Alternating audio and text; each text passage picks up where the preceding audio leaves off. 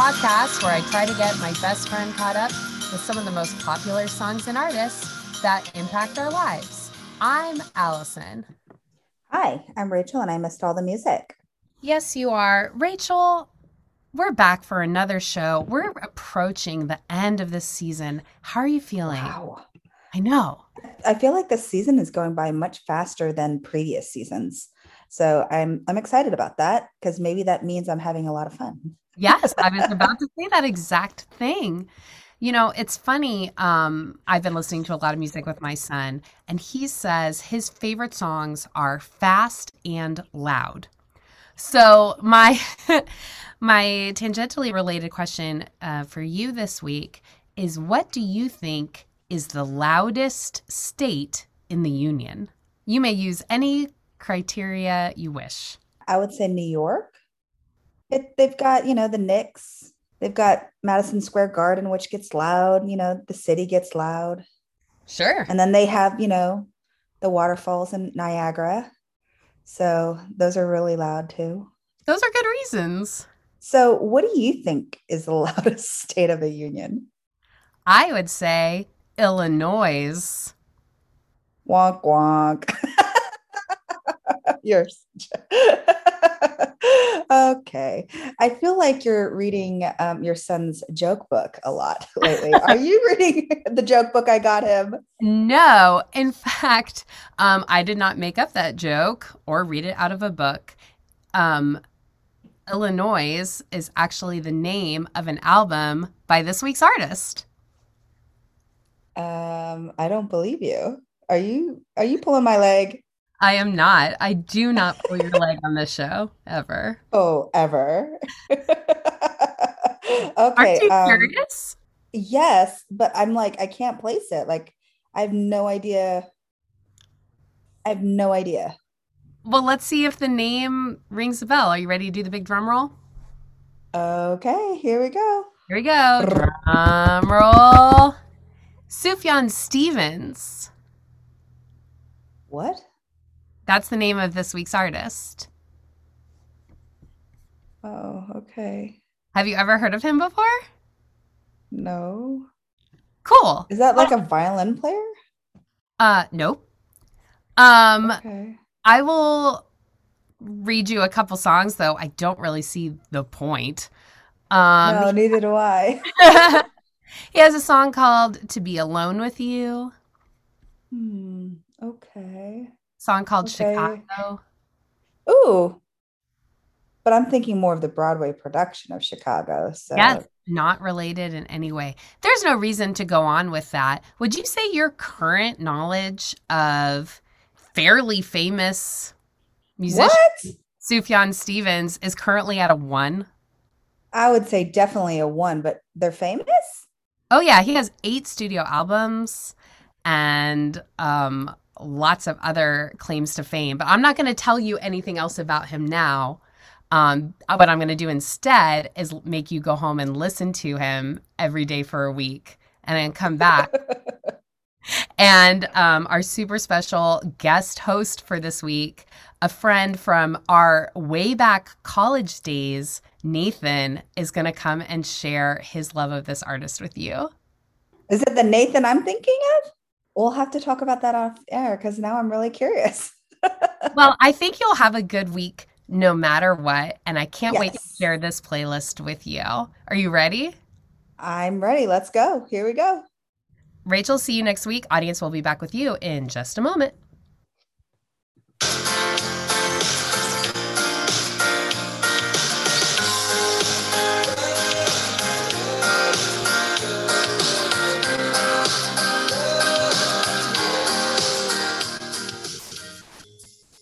Welcome back. Rachel, you spent much more than the last week listening to Sufjan Stevens. Um, but before we talk about your impressions, I want to welcome our special guest host, uh, Nathan. Welcome, Nathan. Glad you're here. Hi, great to be here. Thanks for being here, Nathan. I'm so glad you're here. Me too. So, Rachel, we started this episode six months ago. we are almost at the end of 2021. Um, life happened, Yeah. but now we're finishing it. Um, what were your impressions of this artist? honestly, um, I didn't know anything beforehand. And so I was really coming in completely blind. And I was trying to figure out, all right, here's his name. What am I getting from this name? And I was thinking more of a kind of international sound. Okay. And it wasn't what I was expecting. Um, and honestly, I don't even know what kind of genre this is. Um, I know we're I'm learning a lot, but I don't even know where to categorize this. so I was kind of just really blind and didn't know and got what I wasn't expecting. So, Nathan, can you clarify this for Rachel? Because Yeah. my understanding is that Sufjan Stevens can be categorized in a lot of different genres. Hmm. Yes, absolutely. So the playlist that I sent you, I think you could pretty much categorize all those songs as indie folk.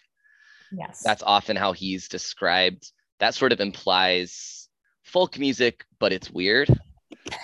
And uh, not all of his music is folky at all, but most of the songs I sent you, it's kind of album by album with him, but most of the ones I sent are folk, indie folk. I usually like to specify with him because you hear a lot of banjos and acoustic guitars, but it doesn't to me sound at all Southern or country. So you often think when you hear banjo, you think, oh, bluegrass, but it doesn't really sound like bluegrass. And I think that's one of the things that's disorienting about his sound.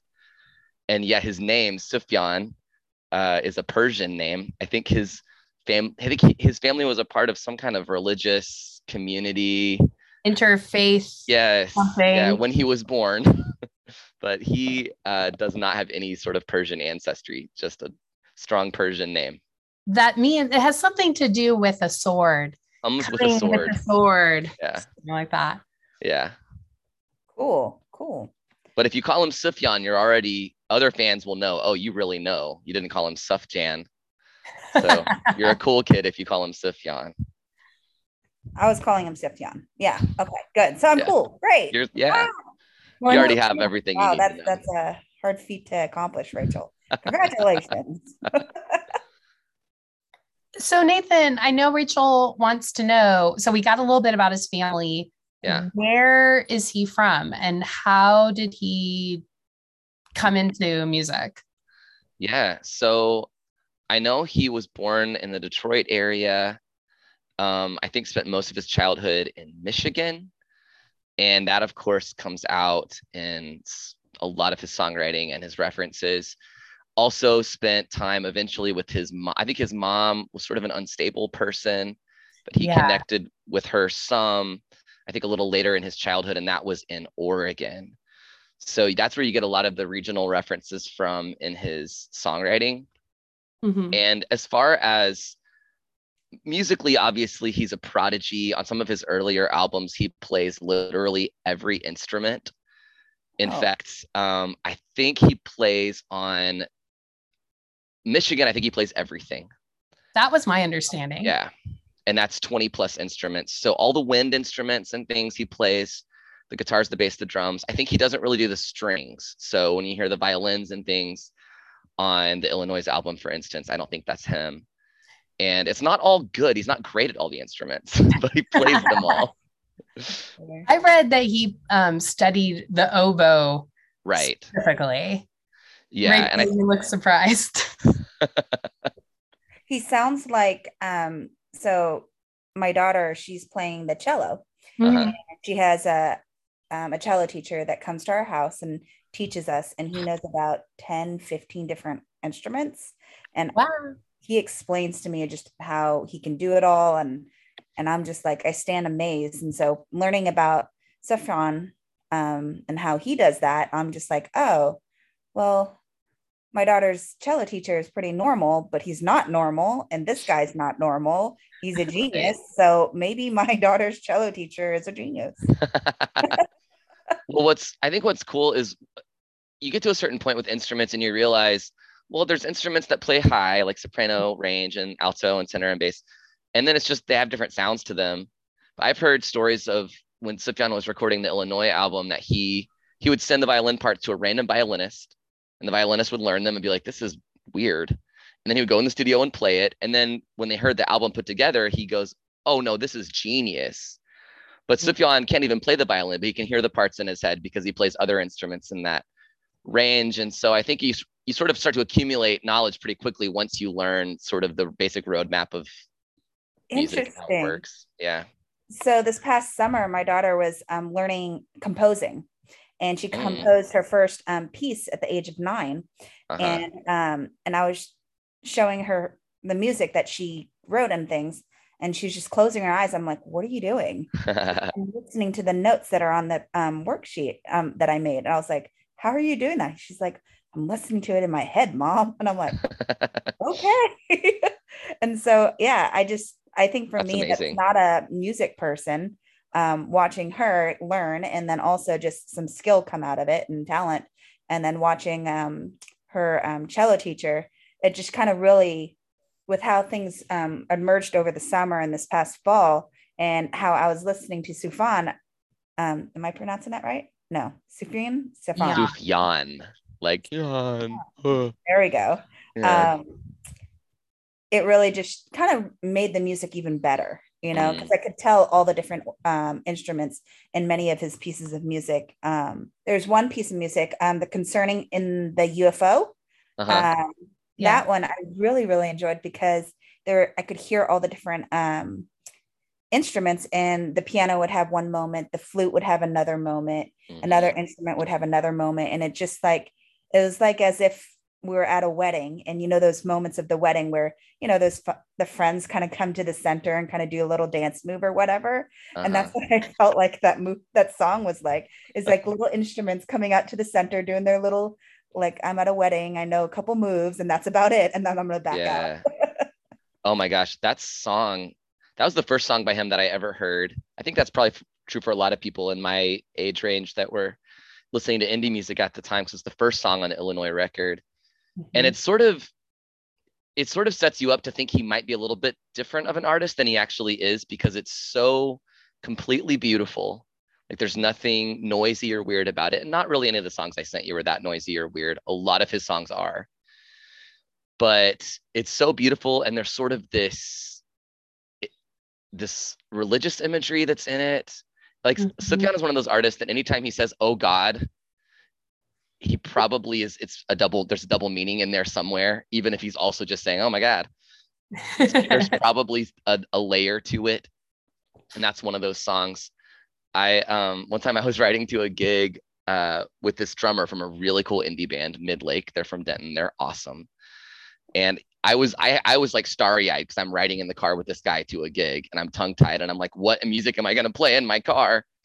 And and so I put this album on. I put, and that song starts concerning the UFO sighting. And he goes, Oh, I love this song. And I was like, Yes. And then he goes, I was just having breakfast with him last week.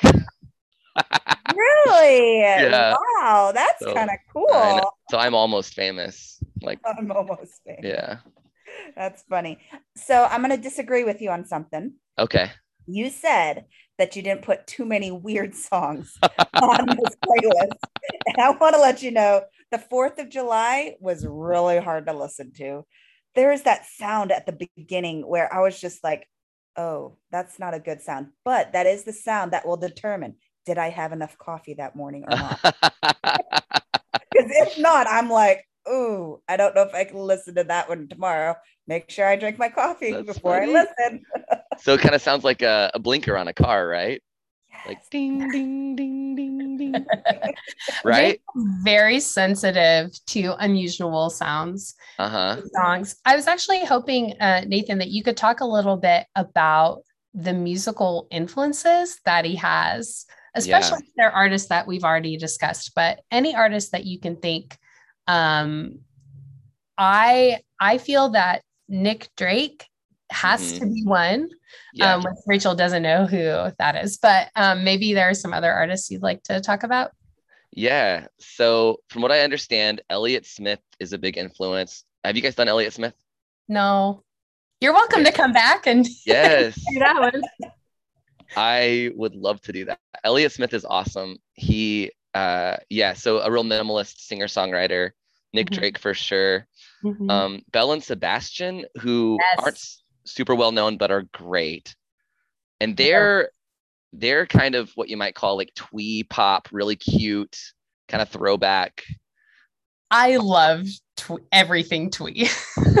Me too. Um, we are- and so the same generation and Yes. like the same things. yeah, so it's like it's like Wes Anderson, but in in music form. yes. Um, so Belle and Sebastian, and you can really hear that in the Belle and Sebastian. Their sound is like just so much in every arrangement. They're like they're not trying to pare it down, and Sufjan does that a good bit. Some of his arrangements are obviously very spare.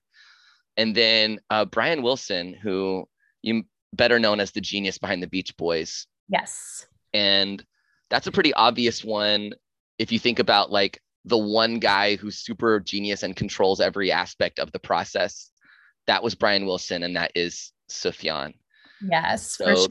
Rachel then, had a like- really good Beach Boys experience. good Yes.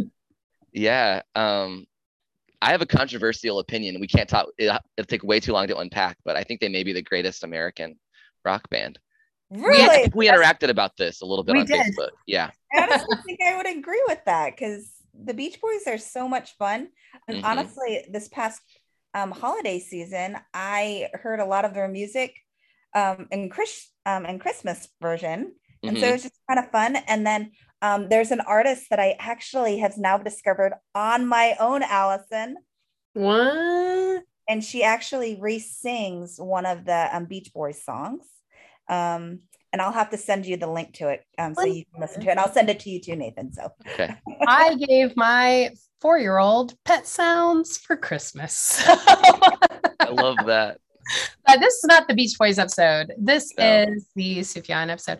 And he is what, approaching 40? yeah oh yeah, that i was he's my in his 40s I was kind of curious about his age. Yeah. Uh, huh. Yeah. okay. one other thing I have to say about his influences, he he very influenced by like Philip Glass and the com- and the and the compositional technique known as minimalism, Yes. which means a lot to me as a as a music major in college. Minimalism is this really cool thing that emerged really late 20th century, where basically you take one musical idea and you kind of do it over and over, and you build on it. So you, even you think of like a lot of techno songs and things where it's just like super repetitive, but it gives you this canvas to sort of build a song on. Mhm. So if you listen to some of his songs like Romulus, the first one on the playlist, just this one chord progression, dun, yes. dun, never changes, but he introduces all these vocal melodies and banjo melodies over it, and they're all gorgeous.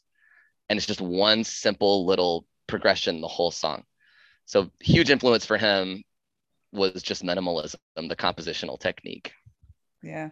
I liked um the Romulus song. I liked the Mhm. guitar riff within that song. And Mhm. honestly, um my daughter even noticed that she liked that song too. hmm So lovely.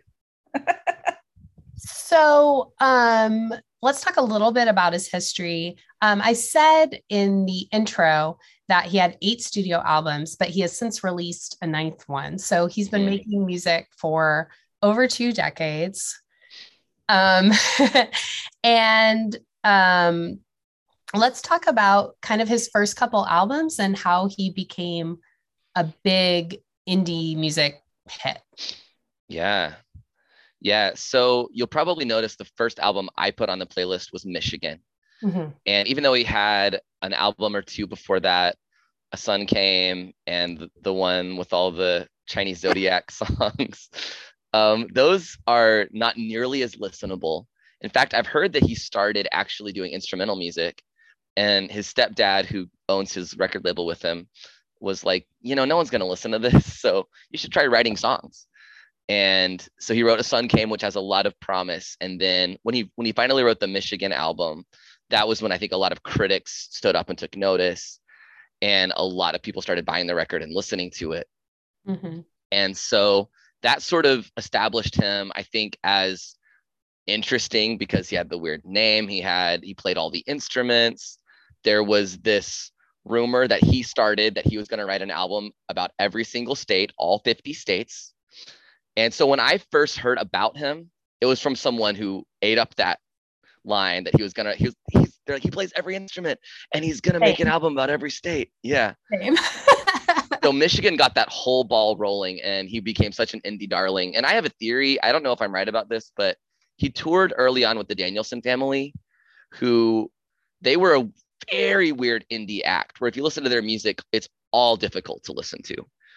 And um, I think Sufjan probably saw the appeal of a quirky, weird stage show with very, very distinct sound to the to the live show and the records, and then thought, like, what if I do that, but it's better? Because that's kind of what his music is. It's weird indie music with really high quality songwriting. Hmm.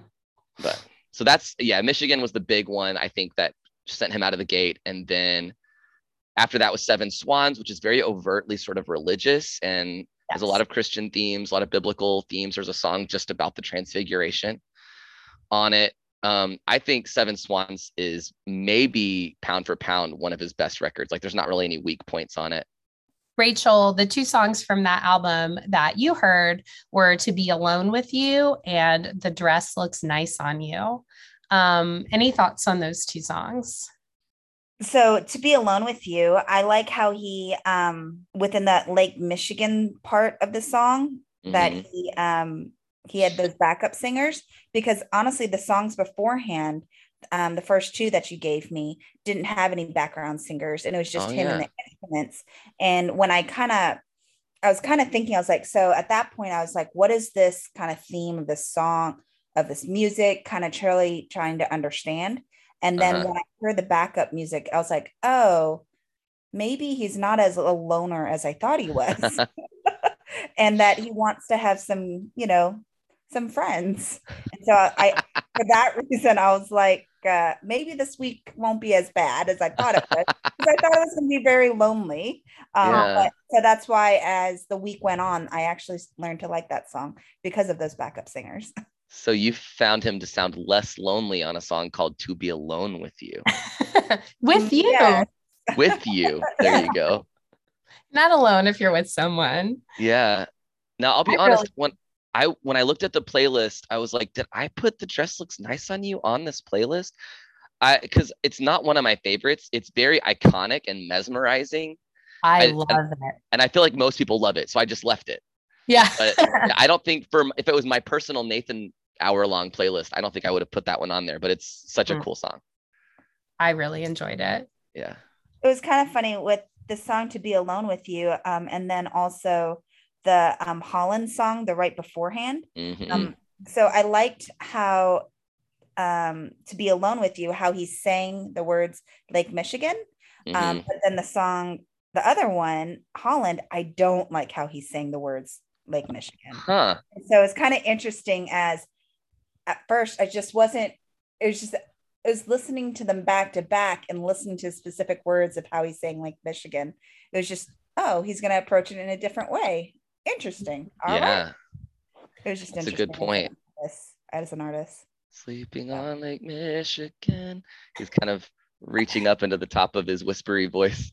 yeah. So I have a, okay, I have a question, Rachel, because most people in the world, when they listen to music, they just hear the melodies, they hear the vibe, they hear the beat, and that's really what they want out of it. Then there's the rare person who listens for the lyrics. What kind of person are you? So it kind of, I will ebb and flow. It kind of depends. Uh-huh. So for the first couple seasons, I was really, really diving into the lyrics to a point where I couldn't get out of it, where I was kind of stuck in there, where yeah. I was just, where Allison was really teaching me, Rachel, just don't look at with the lyrics yeah. Close your eyes, listen to the music. Don't think too much. Don't think uh-huh. too much. And it, it it it it took me until like season five or six to get really there. and then this season we did Bob Dylan, and it was like Rachel oh, only yeah. listen to the lyrics. right. So I think it depends on the artist. Yes. Yes.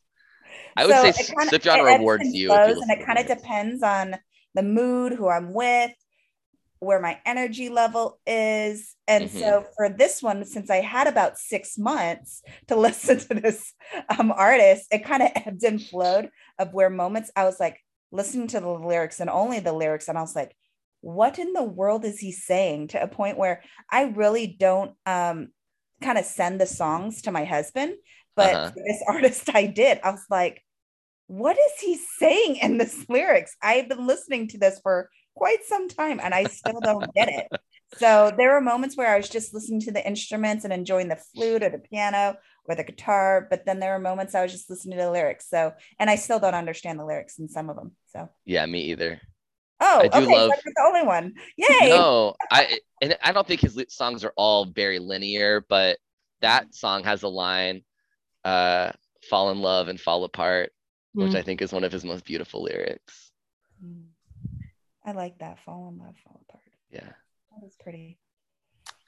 Um, Nathan, can you tell me which album came next? Um, the Christmas compilation or um, the Illinois? Yeah, so I think Illinois was released before the first batch of Christmas songs. Okay. Of course, the Christmas songs are weird because he records them Oh, over time. over time and then releases them when he's got 50 of them. right. So, but yeah, I think Illinois was released before the first Christmas compilation came out. That makes sense. Yeah. Um, I love that Christmas album so much. I gave it to one of my brothers for Christmas one year. when I gave it to him, he was like, I love this guy. And I was like, oh, there's so much like appeal, I Mhm. think, across um, like because my brother's like a lot older than me. So like Mhm. generationally. Mhm. Um I I love that Christmas album. And Rachel, I think Holy Holy Holy was one of the ones that um I don't think you liked six months ago, but maybe you like it now because it's winter. I'm I'm wondering what's happening. It was kind of funny as I was listening to this playlist, There's moments where um at the very end, and I, I guess this is just a Spotify thing, that it just starts playing other music by the artist or similar Yeah. to the artist. And so it actually went right into um Christmas music for me. Uh-huh. Oh, um, that was kind of nice. Um, and so, um, but yeah, I like the holy, holy, holy one. Um, that one became um, one of my likes um, instead of my dislikes. So it nice. took a while, but it was there. what changed it for you? Was it the this the because when you initially sent me the your list of dislikes and that was on there, I was like, what?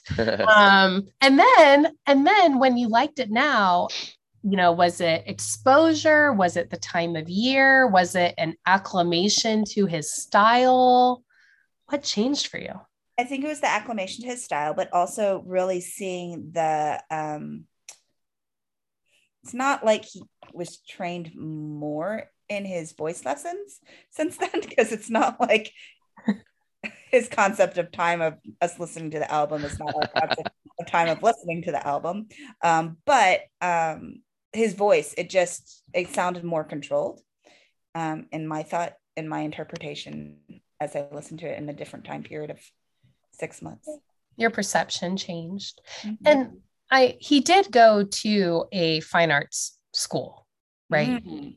yeah so yeah, I I don't know what he studied in undergrad. I do believe his master's is in writing. Like, oh right i read that yeah but that he took the writing to sort of songwriting and made Right. that transition right. why don't we talk about the big album that's on this playlist, uh, lengthily known as Come On and Feel the Illinois, but we can just call it Illinois or Illinoise going forward uh, for efficiency. Um, there were a lot of songs from that album that I really love that didn't make it on because I could have just handed Rachel that album and been Yeah. like, bye, have fun. Yes. Um, Rachel, there are a lot of songs on this playlist that you had thoughts about. So why don't you guys discuss them? So there's this big one that honestly, so this has been six months of time where I've asked this question at the very beginning of the six months in my head. And I have been so patient, patient and patient. I have not looked up on the internet. I have not text messaged Allison. I have not called her about it or emailed or sent a courier pigeon, but I am waiting for the answer of this um, question. so Chicago, I think I've heard that song, but I don't know where.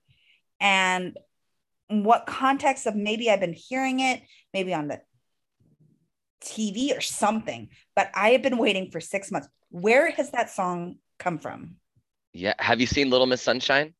Is that With- a TV show? No, it's a movie. It's a movie. Greg Kinnear and little Abigail Breslin and Paul Dano and Alan Arkin, and they're in traveling across the country in a VW bus. Very Yeah. quirky. Mm-hmm. I think I may have seen that movie like more than 10 years ago. Okay, Is it an older vid- video? It's an older movie, right?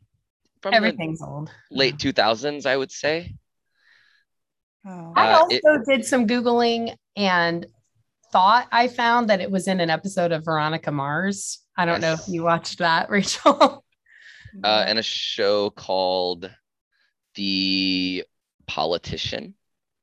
no. I I thought Veronica Mars was the most likely, but but it's very prominent in Little Miss Sunshine. It's like a big montage in the middle of the movie. And I think it was also prominent in the trailer for Little Miss Sunshine. So it's possible you heard it in a movie theater when you were seeing Pirates of the Caribbean or something else because it was just in the trailer. I have not seen the Pirates of the Caribbean. Well, that was just a made up example, but it's pretty good. the first one's pretty good. The first one is surprisingly awesome. I haven't seen the other ones. Let's not bother. so, Rachel, you didn't really get your question answered. Um, the only other thing I can think of is if you were hanging out with me and my cool friends, maybe you heard it. Yeah. Probably. Maybe at one of your parties or something that we've done. You never know. And That I feel like. I feel like one in every five coffee shops, their all their music is like 2000s indie. Yes. So you probably heard it in a coffee shop or two. Rachel, I know you had some other questions about some of the songs on this album or that you weren't I sure did. about. Okay. with this song of John Wayne Yeah. um, and his guitar music. So I understand that he went to, you mentioned that he was um, formally trained, uh-huh. um, went to an, um, music school. Um, was he only formally trained in just voice or um, was he formally trained in guitar and stuff like that? No, I think it was mainly like Allison said, oboe and wind instruments. I think he was self-taught on guitar. And you're right to notice that guitar part. It's pretty technical. It's really fast finger picking on that song. I I tried to learn it just as kind of, hey, I should learn how to finger pick like this because it sounds awesome. But yeah, that song. Um, now, did you notice the lyrics? Did you follow the lyrics on that song? Because they're wild and disturbing. They are very disturbing to a point where I still am puzzled by it and I don't understand them. And um, I think after a while, I just stopped trying. Well, he's like a serial killer. Yeah, it's about a serial Yeah. killer, John Wayne Gacy Jr. Are you familiar with that story? Um, uh, the one that from the White Castle. Okay, that- I think you have a different serial killer. My bad. It would have been somewhere in Illinois because it's it's all Illinois references on the album. But Yeah, the one know- that would put all the women's bodies in the um in the walls of the building. Oh, Oh, you're thinking of the World's Fair guy from Back in the day in the 1900s. yeah, from that book um by Erik Larson, Yes, Devil in the White City. Castle in the White City. I knew it was a white something. Devil. Devil in the White City. you got it. Uh, no, that's a different guy. Is Gacy the guy that put all the mannequins around the swimming pool would like lure men to their deaths? Oh, that's creepy. That the oh my goodness, I can't sleep sleep tonight. Oh, you are not listening to enough true crime podcasts. Listen to more, I guess, to get me to Yeah. sleep. honestly. Okay. I think what what I like about the song is it does get to the fact that he killed people. It's not a gruesome song. It doesn't describe it too much, but it is disturbing. It has this one moment where he kind of says, "Oh my God, are you one of them?" Mm. and it's like are you are you one of the victims? Are you one of the serial killers? But it's it's again it's not linear. He's not just telling a story. He's also kind of artistically responding to the story in real time. And then he finishes with that line on my best behavior i'm really just like him. Sort of this indication of there's that there's evil in all of us. Yeah. so he gets kind of real and philosophical there at the end of that one. It's actually if you know the story of john wayne gacy it's one of his more straightforward songs just with a little Apparently, I poetry don't know enough. yeah me neither Apparently, I don't know enough either, and now I want to read up on um, the serial killer and then re-listen to the, the song. But yeah, I mean, In the, the the details in the in the song, Yeah, he dressed up like a clown. He lured boys to Well- their deaths. Yeah, a lot of that is in the song. so In those kind of disturbing. situations. It's just, I just wonder about their childhood. Mhm. Well, according to the song, his mother was a drinker. Father was a drinker. Mother cried in bed. Yeah. Yep. So not great. Not the healthiest. most Americans. Just want to throw that out there. Um, Rachel's one thing that I did notice is that that song, as well as uh, Casimir Pulaski Day, those songs moved into your like pile over the six months. Could you talk about that? Yes. So for John Wayne, I mentioned about the guitar, but um, Casimir was the trumpets. Like as I Mm. continued to listen into more of his uh, music and realizing just the um, the amount of instruments that he's able to really um, dive into, and for me, who is a big fan of trumpets, um, as he um, portrayed the trumpets as honestly, I was listening to it and I felt like the trumpets were a different character in the song that he was trying to and the story he was trying to um, kind of share with us. So the trumpets one, some other instruments are the others. The lyrics are another, and how he portrays the lyrics and how he portrays the music is another aspect. So there's multiple characters going into this um, the song, which I still don't understand the lyrics um, in the end, but um, I really like the song at the end. So Yeah. Oh, the trumpets are so unbelievably beautiful in that song. It's just a simple little melody, but he's a master at simple little melodies. The And- lyrics, it sounds to me like it's he has a girlfriend, I suppose, or lover who has cancer, and they pray for her at the Bible study and she doesn't get better. And it mm. ends with he's like, the glory that the Lord has made. He shook my shoulders and he shook my face and he takes and he takes and he takes.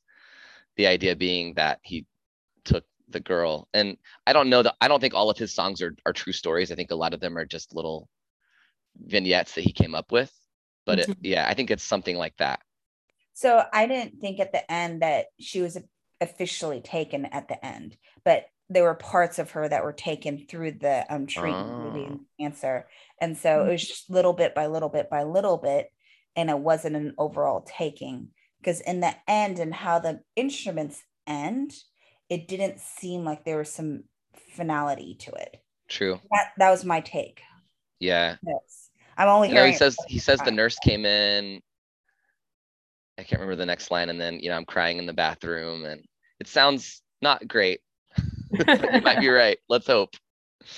Before we go on, uh, Nathan, I was hoping you could share a personal story of yours um, from the time this album came out. What is that, 2005? Yeah, yeah. So I actually went and saw him in concert around that time. And now uh I traveled to the city of Austin, Texas to see him. He wasn't playing anywhere near where I was living. And at the time that was the nearest show and saw so many of my friends there, which was funny. I didn't know they were going, but I would see or like the dude from the coffee shop who you knew was going to be at the Sufjan Stevens show. I saw him there.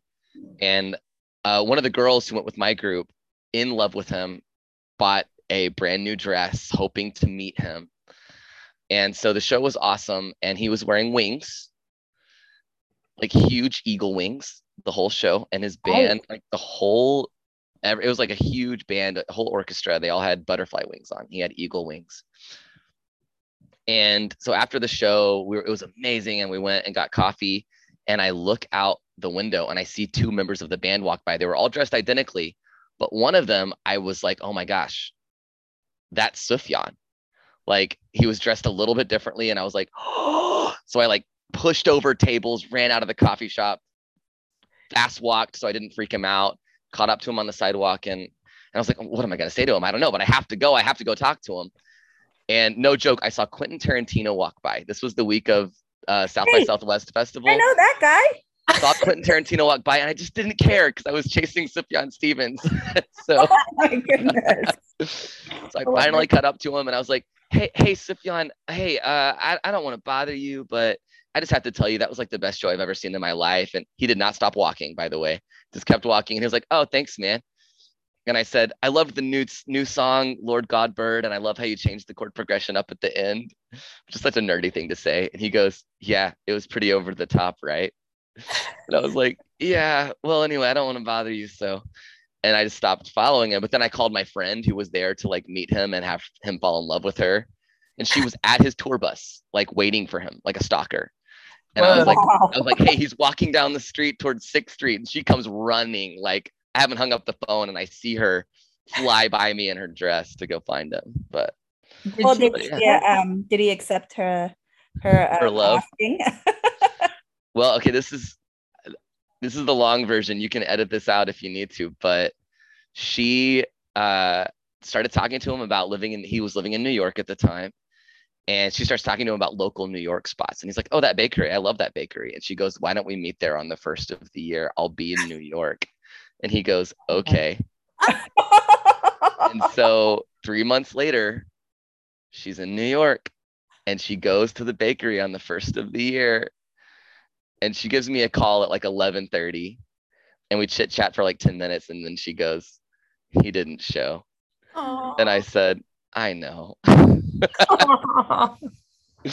but she tried her best. Is That- he- is he taken? Is he married and stuff? He's he's very reclusive about stuff like that, but I don't Mhm. know that he is. There's no indication that he is. Oh, okay. So Yeah. she sort of had a chance. Yeah. Oh yeah. Yeah. but uh, they're they you know you meet a random girl after a show and she says, "Hey, let's meet in three months." Uh, he probably was busy. but Yeah, that or he forgot. yeah, yeah, or it wasn't meant to be. or it wasn't meant to be. Um, okay. Oh my gosh. Thank you for sharing that story. Yeah. um, let's talk uh our next album. Mm. So it seems like he likes to travel um, with these albums. And you mentioned that he was going to do all 50 states. Has he Mhm. brought that up again, or is that it? And he's done Illinois and Michigan, and he's never brought that up again. Right. So it has been, it's come to light in recent years that that was always a marketing ploy. Mm. So he was given advice from someone else that he should say that he was going to do that. And someone, you know, in his his manager or someone mentioned that, hey, let's say you're going to make an album about all 50 states. And so he agreed to do it. Now, I will say, if you just take that at face value, it sounds like, oh, well, Sufjan Stevens is a huckster and a liar. But it's really a part of his whole thing. He's got that thing like Andy Kaufman, where part of the bit is you never know if he's serious or not. Mm. And so a, a lot of times he would release statements about his albums that you if you read it long enough you're like, "Oh, this is made up. Like this isn't true." And or even like I mentioned he did his whole show in Eagles Wings. It's not like all of his songs are silly. And they're probably and like the I mentioned before the Danielson Famile that he toured with before he kind of became big. The Danielson Famile would come on stage in nurses' outfits. But to them, that wasn't to be silly. It was like our music is all about the healing power of God. Hmm. But you're on stage in a nurse's outfit. So is it silly or is it sincere? You know what I mean? It's 100% both. And so that's a lot of Sufjan. It's very silly, but not meaningless. Not it's not dada. It's not weird to be weird. And so you there was always a lot of obfuscation with him. You never really knew for sure what was real and what wasn't. And so to to longtime Sufjan fans, you never believed for a second he was for sure gonna do the 50 states. You knew that he said it, but you knew that didn't mean it was gonna happen. So when he later said, yeah, that was always just gonna a marketing ploy. That was never a serious plan. No one, very few people went like, oh, what? Also, even if he had that idea and he thought it sounded interesting, Right. Artists can have big ideas and change their minds and go in different Right. directions and grow. I think the best artists, Rachel, that we talk about grow right over time and change Mm. styles and change ideas and push themselves and don't just get stuck in a 50 album rut. Right.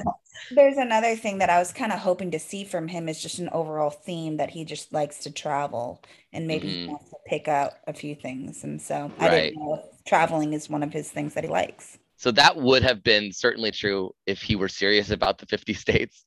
And I remember when I saw him in Austin, people were like, Are you going to do the Texas album? And he was like, Texas, my gosh, like, where would you start? Like, there's so much. So even then, he was not like it didn't sound like he was taking the idea that seriously. But what's funny is the Carrie and Lowell album, if you listen to the whole record, it's all Oregon references.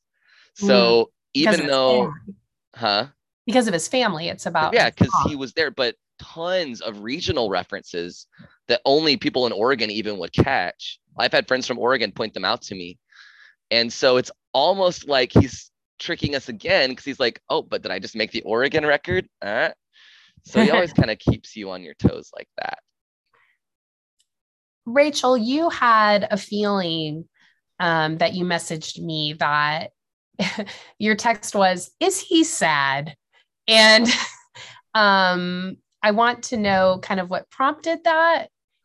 there was a moment that it just kind of gave me a little bit, not much, mm-hmm. but just a little bit of a flashback to Nirvana. And, mm, mm. and so he is alive though, right? And he still continues yes. to make music. And um, but has he figured out how to solve this sadness stuff for me who loves more peppier, happier music? Um, has he figured out how to solve his sadness?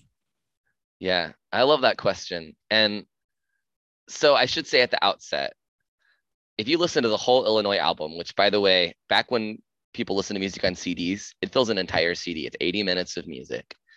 It's a ton of silly and fun, big orchestral songs, songs mm-hmm. that are jokey and noisy. And so I probably gave you a little bit of a skewed version of him, but I what what I think you get on some of the best records is you get that mixture of silliness and serious. Obviously, the great Beatles records do yes. that. Even OK Computer by Radiohead does that. And so he doesn't take himself that seriously. But then there's these unbelievable little folk pop songs that crop up. And those are the ones I put on your on the playlist, partially because some of the silly ones are like eight minutes long, and that would have filled up your whole playlist really quick. Yeah. So there's a lot of joy and silliness in a lot of his music. And it's a very it's a fulfilling artistic experience to take it all together.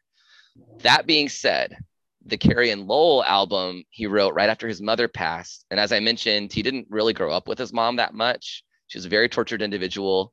The the first song, Romulus, is about her. You might remember mm-hmm. she she came to Romulus for a day and we touched her hair.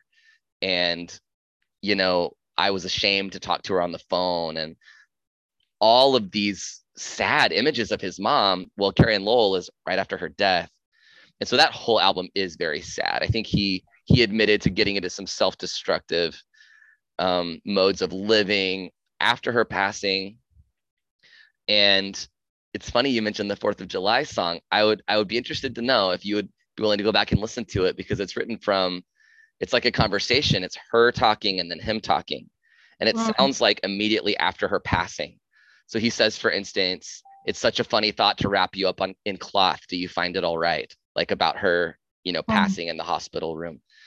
And then she says, Did you get enough love, my little dove? Why do you cry? And all these really haunting lyrics between mother and son right after her passing.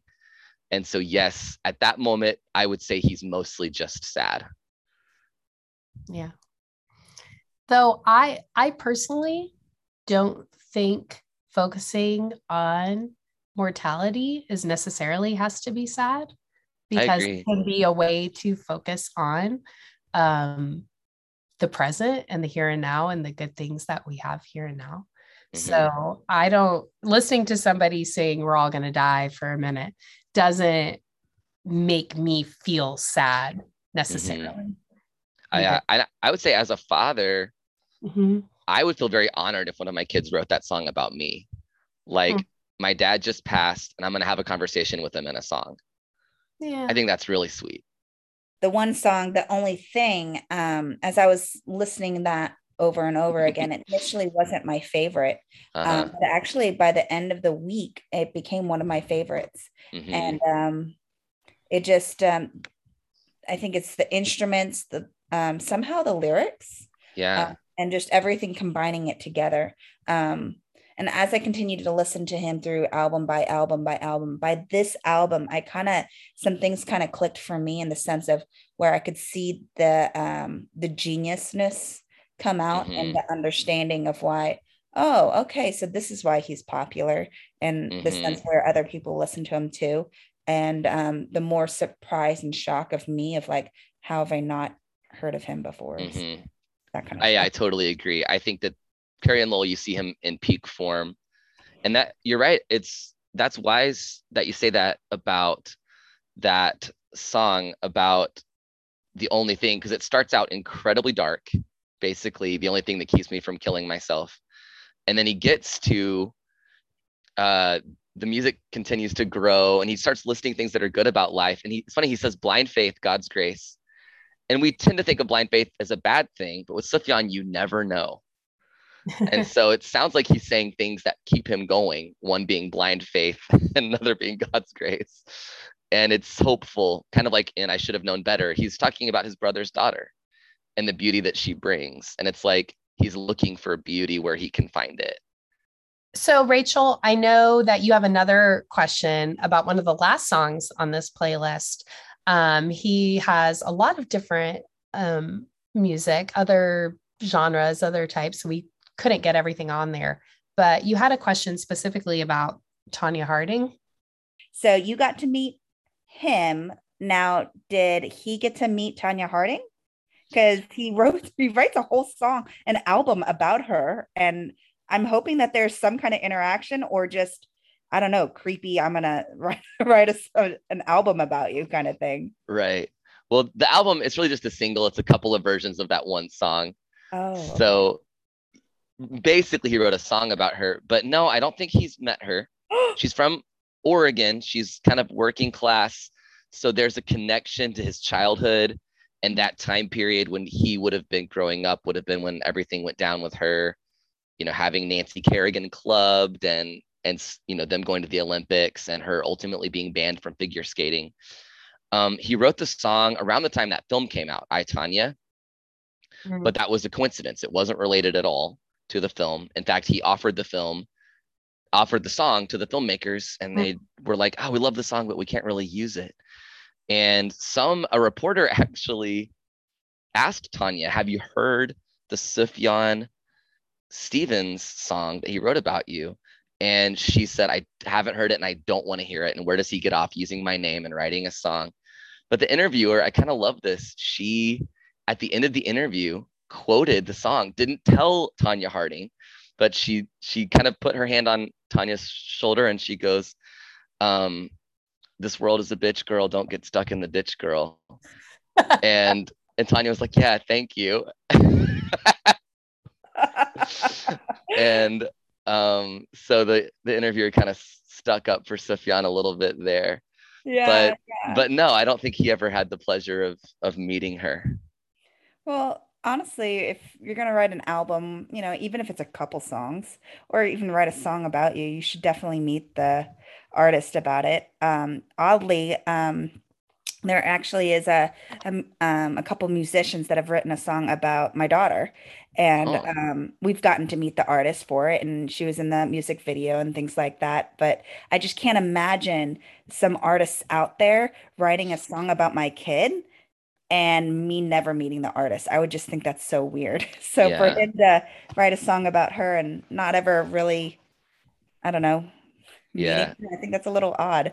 But you Yeah. know, more power to him. But honestly, a shout out to Tonya Harding. Give him a chance. Listen to the song. Maybe meet up at um, for coffee on the first of January. you know that kind of thing. She Well, the won't song- go. she the won't. The song show. is so the song is so humanizing and kind that I feel that she would like it if she did listen to it. And he wrote it. If you watch the music video, it's timed perfectly to one of her skating routines. So he meticulously composed the song to fit one of her skating routines. It's it's masterful. Wow, that's that's I didn't know that part. That's cool. Yeah. Very cool. Um my daughter's actually getting into figure skating right now, so she would actually like that little tidbit. Well, connection. So before we close out this episode, um, Nathan, I always like to ask our guest hosts um, why you care about this artist, why Rachel should care before she gives her rating. So I'd like to know if you wanted to share um, what this artist means to you. Yeah. So I think as a musician, I'm always eager to tell people about him because outside of the quirky indie world, many people have never heard of him. Yeah. I do think he's one of the best artists alive. Uh, his album Illinois Paste Magazine called it the best album of the 2000s that decade. Mhm. And I would say the same thing about Carrie Lowell for the 2010s, at least of the albums I've listened to. He also did win an Academy Award for a song that he wrote for a movie soundtrack. For Call Me By Your Name, right? Mhm. Yeah. Yeah. So he's yeah, it's not like he's he's starving or anything, but Right.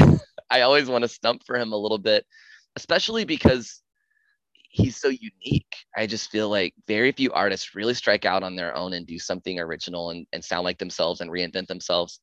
So that's all on the artistic side. Um, personally, very important to me. Um, I have a funny story. When I was first pursuing my wife, and that's not, I actually pursued her for a long time. When she finally started letting, like, reciprocating a little bit, I was driving over to her house to pick her up. And this is so dorky, but I was literally praying, like, what should I, what, what album should I have playing when she gets in my car? And I don't know if this is the Holy Spirit, but the impression that I got was Illinois by Sufjan Stevens. And I was like, all right. But the thing, here's the thing. I knew that Megan didn't listen to Sufjan. I knew that she didn't like Sufjan and had never really listened to him. I knew her well enough to know that. So I was like, okay, we'll we'll go for it anyway. So I put the album on, I go pick her up, she gets in my car, it starts playing, and she looks at me shocked and she goes, Nathan, today I have had like a Sufjan experience where his, the music was playing in my room and she she said it was like a religious conversion where she was like I couldn't stop listening to him and I'm obsessed with him now. So guess God is my wingman on that one. Um, So funny. but yeah, so that album is like literally one of the things that brought my wife and I together. Yeah. Um, so massively personal to me as well as I just kind of think he's the best thing since sliced bread. So- Aw, it's because you love your wife so much. no, it's not. He's really that good, in my humble opinion. Ah, okay. Um gosh, Rachel, are you ready to rate this artist? No, I'm shaking my head. No, I'm so conflicted. It's something that I've spent six months with right now. I don't know if I want to rate it to let it end. Uh, look, it doesn't have to end. Just because an episode ends doesn't mean that you can't keep listening to music. This is a like That's recurring true. trend in our show that you can go back and listen to it again. so listen to music. All of life is just continually re-rating Sufjan Stevens. Okay. funny. All right, Rachel. So on a scale of one of one to ten, one being uh, we should have known better than to do this episode, and 10 being, oh man, I I'm don't gonna know. Go to that um, coffee shop and still wait for him on January. Yeah. Are you gonna Gonna are go you meet gonna put on a dress that looks nice on you There and you run go. down the street chasing? No, I have to buy a brand new dress. Don't forget. Uh, Um, where are you going to rate the likelihood that you're going to listen to this artist again? Um, there's so many things that I've learned through this um podcast where I I can't help myself, but I think I'm gonna rate it a 6.57. Seven. Let's take it. What's actually Hey. really good for this season. I'm very Yes. pleased with that. Um, that's just half a point lower than the Beatles. So be very proud. Yeah. Have I have I told you, Allison, how I rank the Beatles? Oh, I want to hear your I- ranking. I want to hear your ranking. Nathan and I are both obsessed. I think, and this is just this is what I think about them as a band, the quality of what they what they put out. If they're hundred, then no other band breaks 50. That is what I that's of the bands that I've heard. That's I'm not going to disagree. I just spent two and a half hours watching part two of Get Back today. So, I'm so excited. I've only watched a little, but I loved it. oh, it's so, So good. yeah. So um nathan i cannot thank you enough for a being extremely patient and b creating this playlist and being a guest host on our show Oh, it was so fun. Love to do you, it again. Nathan. yay I had so much fun learning, and um, it was just um, a- a joy to actually learn more about you through these albums and the um, podcasts that you've, and through the um, list that you created for me. Yeah, likewise.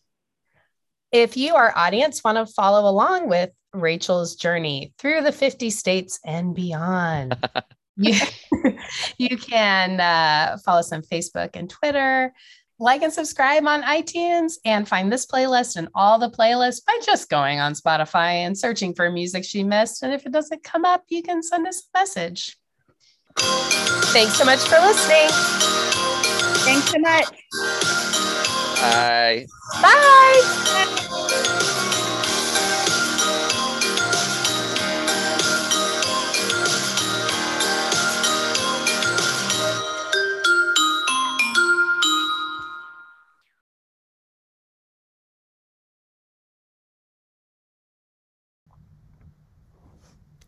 Cool. Bang, bang, bang. Get knocked out.